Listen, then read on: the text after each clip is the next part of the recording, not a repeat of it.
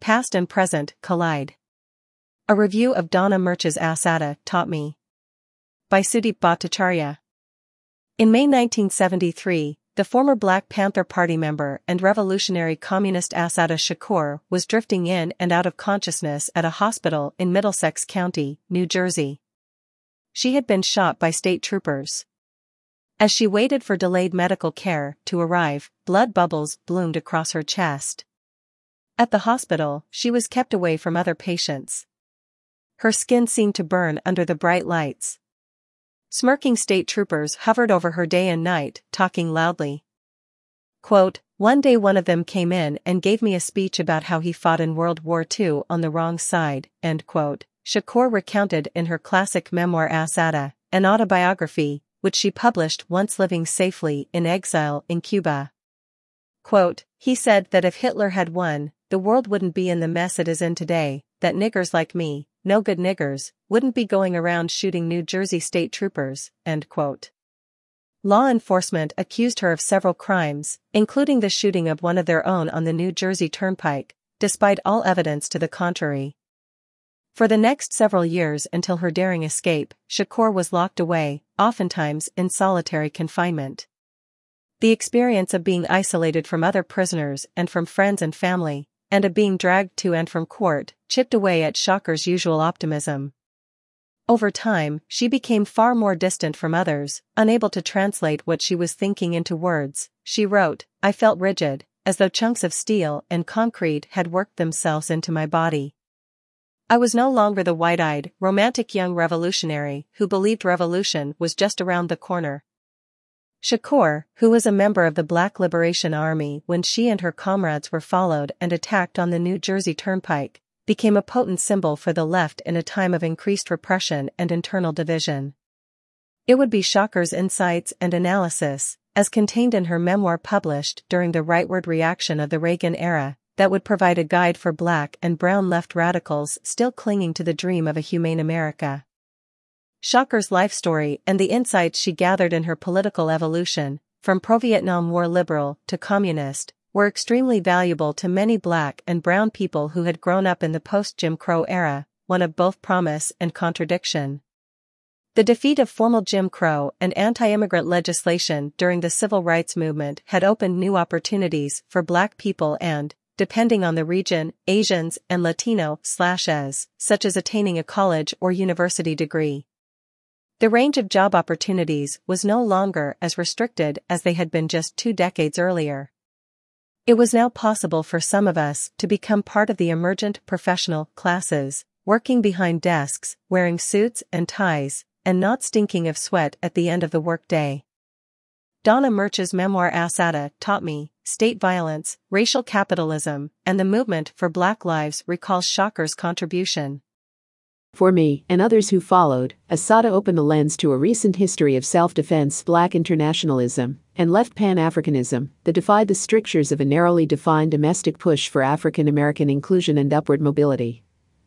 Murch, a prominent Rutgers historian, has been one of the foremost scholars on black radical politics, capitalism, and race. In her previous work Living for the City, Murch focused on the rise and fall of the Black Panther Party for Self-Defense, BPP, in Oakland. The party was co-founded by black college students whose parents and grandparents had migrated from the Deep South with the intention of sending their children to university so they could land jobs regarded to be far more lucrative and less labor-intensive than working as a Pullman porter or dock worker. Of course, this dream of a middle-class existence was both difficult to achieve without abandoning one's principles and premised on the continued exploitation of millions of people around the globe. BPP co-founders Huey Newton and Bobby Seale pierced through this delusion after taking classes and meeting other black students, and some faculty, at Merritt College, one of the main institutions where black students could gain a broader, more critical, grasp of world history and the critique of capitalism and colonialism. These students knew about the daily indignities of police abuse, poverty, and political betrayal. Their studies pushed them to engage more profoundly with the working class communities of color around them. In Assata Taught Me, Murch analyzes the historical intersections among policing, the expansion of the prison population, and the relationship between carceral politics and neoliberalism. Through a series of essays, Murch provides an accessible and detailed review of the decades after the disintegration of groups like the BPP and the arrest and torture of figures like Shakur. Murch explores how policing and prisons have always played a role in U.S. politics, especially following the end of Reconstruction. As W.E.B. Du Bois explained, radical Reconstruction gave way to the cravenness of industrial capitalism and its vanguard of white supremacists among the South's planter class and white workers. Law enforcement was a direct tool of the oppressor class, wielded against labor radicals and black and other non-white people daring to demand basic rights and what they were owed. Shakur and other radicals were driven underground and disappeared. Murch explains how the prison population expanded at an accelerated pace after that time. According to the American Civil Liberties Union, the U.S. prison population has increased by nearly 500%. Despite having only 5% of the total world's population, the current U.S. prison population consists of 20% of the world's total prison population, exceeding that of China and Russia. The seeds of the modern prison industrial complex, PIC, a concept developed by Ruth Wilson Gilmore and Angela Davis, were planted by Republicans like Ronald Reagan during his time as California's governor, ultimately forging the new Gulag Archipelago. A term coined by Soviet dissident Alexander Solzhenitsyn, Gulag Archipelago is an apt label for the United States, where most states now have more prisons than universities. The expansion of the prison industrial complex was a bipartisan effort. Like his notorious Republican predecessors, Clinton imposed a toxic mix of punishment and withdrawal of social welfare, but with a difference, Murch states in her essay The Clintons' War on Drugs. Murch describes Bill Clinton's politics of triangulation, which oscillated between support for and betrayal of his Democratic base. It was under the Clinton administration that funding for law enforcement outpaced the funding and investment in social welfare. It was under Clinton that the police hoarded military-style equipment like armored Humvees and battering rams used to knock down the doors of mostly working-class and lower-income black and brown people. Murch comments. The Democratic president actually implemented these policies on a much larger scale than the Republican New Right. It was in cities like Los Angeles where the police first militarized and originated tactical units like SWAT. It was in cities like Los Angeles where the police would barge into mainly black and brown neighborhoods, snatching up men for minor offenses like smoking or selling weed. Eventually, in Los Angeles, prisons became, essentially, detention camps for the poor and working class, who were disproportionately black and Latinx. Some recent scholarship, such as Michael Fortner's Black Silent Majority, the Rockefeller drug laws and the politics of punishment, argues that the war on crime was a manifestation of black support for increased policing. Murch reviews Fortner's argument in the context of class politics among black people, exposing it for what it is, a reductive conclusion that ironically mirrors scholarship that completely ignores class politics and other forms of division among black Americans and other groups. Public support for the carceral state must be situated in a broader context of capitalist maneuvering and a distorted politics from below. As Mike Davis explores in his work Prisoners of the American Dream, the latter half of FDR's New Deal administration saw a vast improvement in ordinary people's lives while generating contradictions that would eventually undermine its reforms. As the US pivoted from its focus on defeating the fascists to allying with fascists in other countries to defeat so-called global communism, labor radicals, including communists who hoped to undo the bastion of reactionary politics within the Jim Crow South, were purged from mainstream labor unions or forced to hold their tongues. In their political naivete, both black and white communists were convinced at the dawn of the Popular Front during the Second World War to cease organizing working people independently of the Democratic Party. And so, when the purges began, there was no mass constituency to turn to, no mass of workers to activate on their behalf. The retreat of radicals from labor organizing derailed a potential critique of white working class identity and the ideology of the middle class. Thus, when the civil rights movement expanded into areas beyond the Jim Crow South into cities like Chicago, hordes of non-elite whites, stewing in their white identity, hurled bricks and flew Nazi flags in broad daylight. When major companies moved their base of operations from Union-heavy regions into the Sunbelt or shifted from Union cities to the suburbs, many white workers followed. Cheap home loans and other amenities convinced them that they were the defenders of the American dream. When wave after wave of recession hit the nation in the 1970s, it was this constituency that became the most rabid supporter of the police. From the end of Jimmy Carter's administration until that of Donald Trump, these suburban voters time and again promoted candidates defending the American dream from the moochers, from the welfare queens, from queer communities, and from other enemies within. Over this same period, Murch explains, areas like Southern California experienced a severe decline in stable employment as major businesses closed their doors or relocated. These areas were home to communities of black people, who went from having something for themselves to absolutely nothing to rely on. Drug use and crime would compensate for their depression and frustrations, shared by others, including segments of the black working class, all desperate for some security and protection. Community leaders, including churches and middle-class constituencies, supported expanded policing. Murch contends. Black Angelenos divided along lines of class, ideology, faith, and age in their attempts to address neighborhoods in crisis. Shakur identified class division as a major factor in the creation of carceral politics, stating, as quoted in Murch, quote, I got into heated arguments with sisters or brothers who claimed that the oppression of black people was only a question of race. I argued that there were black oppressors as well as white ones, end quote. Shakur was mistaken in her prediction that the majority of upper class or socially mobile black and other minorities would support Republicans like Reagan, but many did ally themselves with tough-on-crime Democrats and local sheriffs. Many embraced respectability politics as well, eager for the undeserving and lawless to be swept away into the prison system for the sake of the community's image and prestige. Perhaps the most important point Murch makes, a point that the left must keep pushing at a national level, is how the US government has become an explicit arm of the business class. It is not big government, but rather big government and big capital that together pose the greatest threat to working class people. Through the 1990s, and even during Obama's administration, despite another major recession, major companies and so-called public-private partnerships gained far more influence and control over people's lives. Even more so than before the New Deal, there was no safety net. Healthcare and housing, which should be public resources, were privatized and therefore shaped by the whims of corporate managers playing chicken on how high they can go with their prices.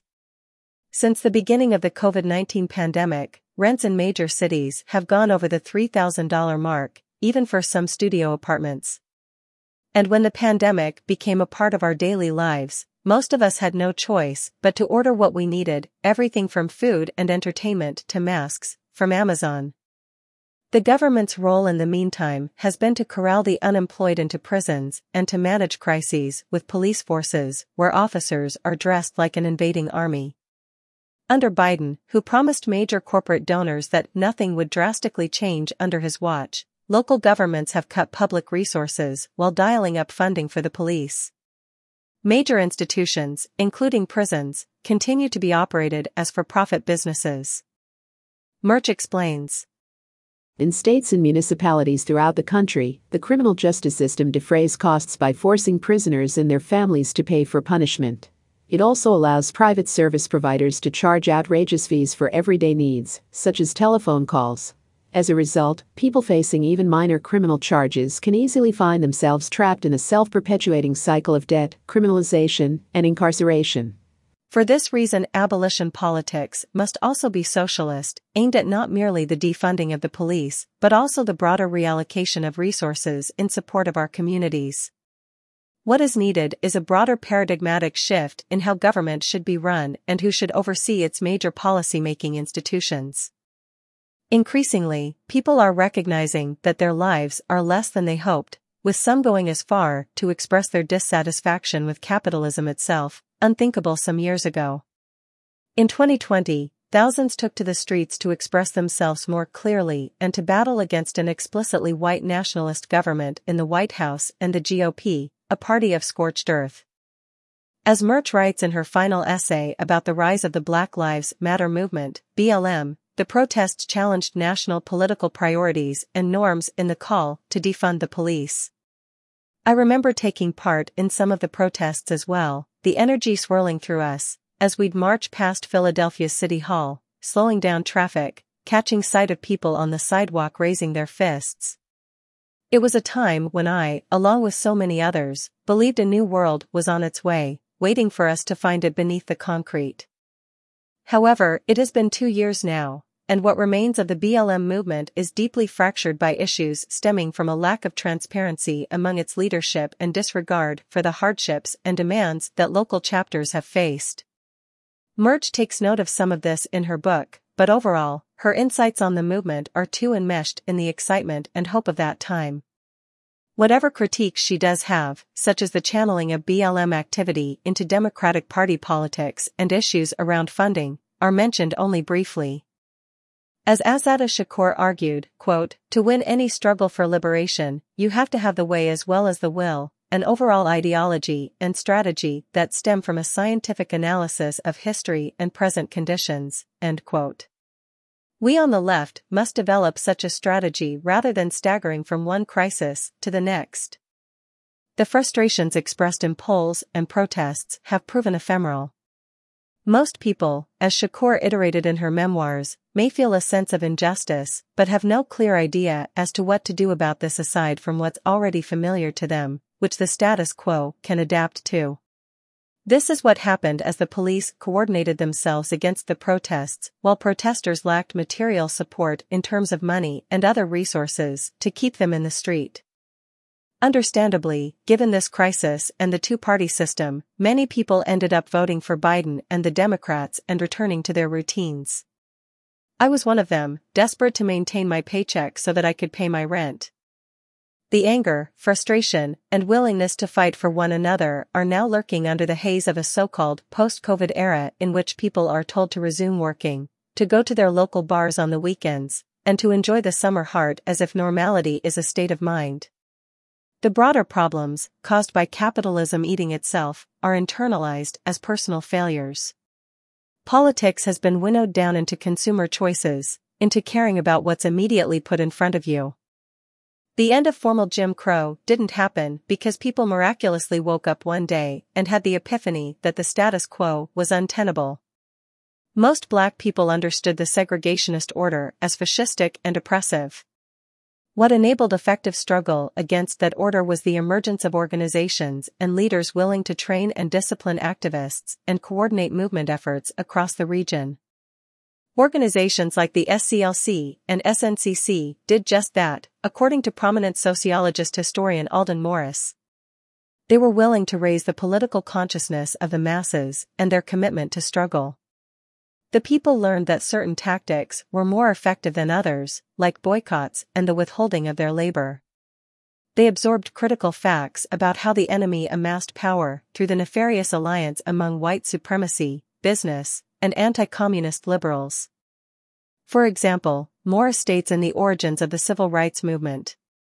During the Birmingham confrontation the SCLC held 65 consecutive nightly mass meetings. These meetings rotated from church to church in order to maximize community solidarity. This process of leading, organizing, and developing people's commitments to waging what is, ultimately, a longer-term struggle has been repeated across history, for example, in the early New Deal years when workers were occupying factories and in global struggles like the 26th of July movement that toppled Cuba's pro-US dictator in 1953. Such leadership and organization are largely missing now, as BLM and other prominent left groups like the Democratic Socialists of America, DSA, to which I belong. We have not developed the capacity to affect policy at the national level. Since Bernie Sanders' presidential campaign, the DSA remains a loose constellation of local chapters who don't share common work or goals.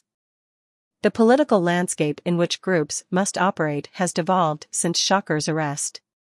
Class struggle is far more mystified for people of color as more and more of us find ourselves embedded in the diluted and contradictory world of the American dream.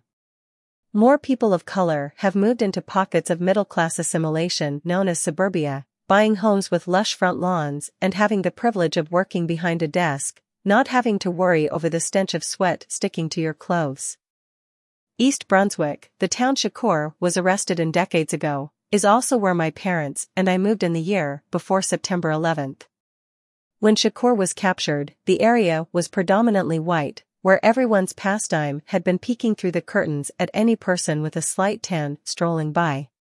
When we moved in, however, the area included significant numbers of Asians, Arabs, and Latinx people, along with some black residents. Our houses were newly constructed, oftentimes next to a park. Our streets were devoid of wrappers and trash. Our bosses could be seen smiling and shaking hands at our local mosques or temples, as if running a political campaign, which, when you think about it, they were. Growing up, I developed a politics of accommodation, a narrow liberal view that said, vote for the Democrats and everything else will be okay. Since we did face racism, the random white person hurling insults, which would prompt my parents to hurl insults back, I knew society had issues to reckon with, but ultimately, such issues could be resolved through the ballot box or through my hard work, persistence, and personal success. To strike at the heart of oppression meant to become someone other people of color could follow by example, those we'd left behind in Queens, operating cash registers, driving cabs during a storm, or sewing shirts and pants in some warehouse where the lights flicker. Fortunately, I joined a labor union and was challenged politically by those experienced in radical politics to question my foolish notions about society and change. Experienced activists who had read more and asked and discussed questions helped me to realize that society needs a total transformation instead, that I still worked for a boss, and that my parents and everyone I knew depended on their jobs for the lifestyle they led. But how many of the people I grew up with would be so lucky as to be pushed and confronted with reality itself by others willing to do that work? How many of us will have a left-wing collective invested in our lives and power? It is easy to fall back into routines and sink back into narratives and stories that provide some comfort in trying times. Even I have moments when I drive through East Brunswick, ignoring the Walmart hulking over the town and the Air Force recruitment office. I gaze at the houses and sigh. Living in an apartment where there's barely enough space and where your rent keeps skyrocketing makes you wistful and, sometimes, missing a sunnier outlook, no matter how diluted. In her essay on opioid addiction, Murch skillfully demonstrates how the Reagan Revolution, made possible by white voters, had come full circle. By electing Reagan and monsters like him, many white people sealed their own fate, allowing the right to gut the federal government, to deregulate major businesses, and to cede opportunity for business interests to accrue more wealth and power. The major pharmaceutical companies, now unhinged, began to market drugs like OxyContin to doctors, who then would prescribe this highly addictive drug to their mainly white patients. The rest is history, or rather, a nightmare that seemingly never ends. Murch concludes. One of the most important lessons to be learned from viewing the opioid crisis and the drug war through the lens of racial capitalism is that the privileges of whiteness come at a great social cost not only for those excluded from them, but also from those who possess them capitalism and white supremacy have been scourges for society overall. The question remains, who will pass on this knowledge to the people? What forces will be capable, in time, to pierce through the veneer of the American dream as it continues to loom over us? Shakur once stated, near the end of her memoir's journey, quote, the less you think about your oppression, the more your tolerance for it grows. About the author. Sudip Bhattacharya is a doctoral candidate in political science at Rutgers University and a writer and organizer. You can find his work at outlets like Protean Magazine, Counterpunch, and Reappropriate.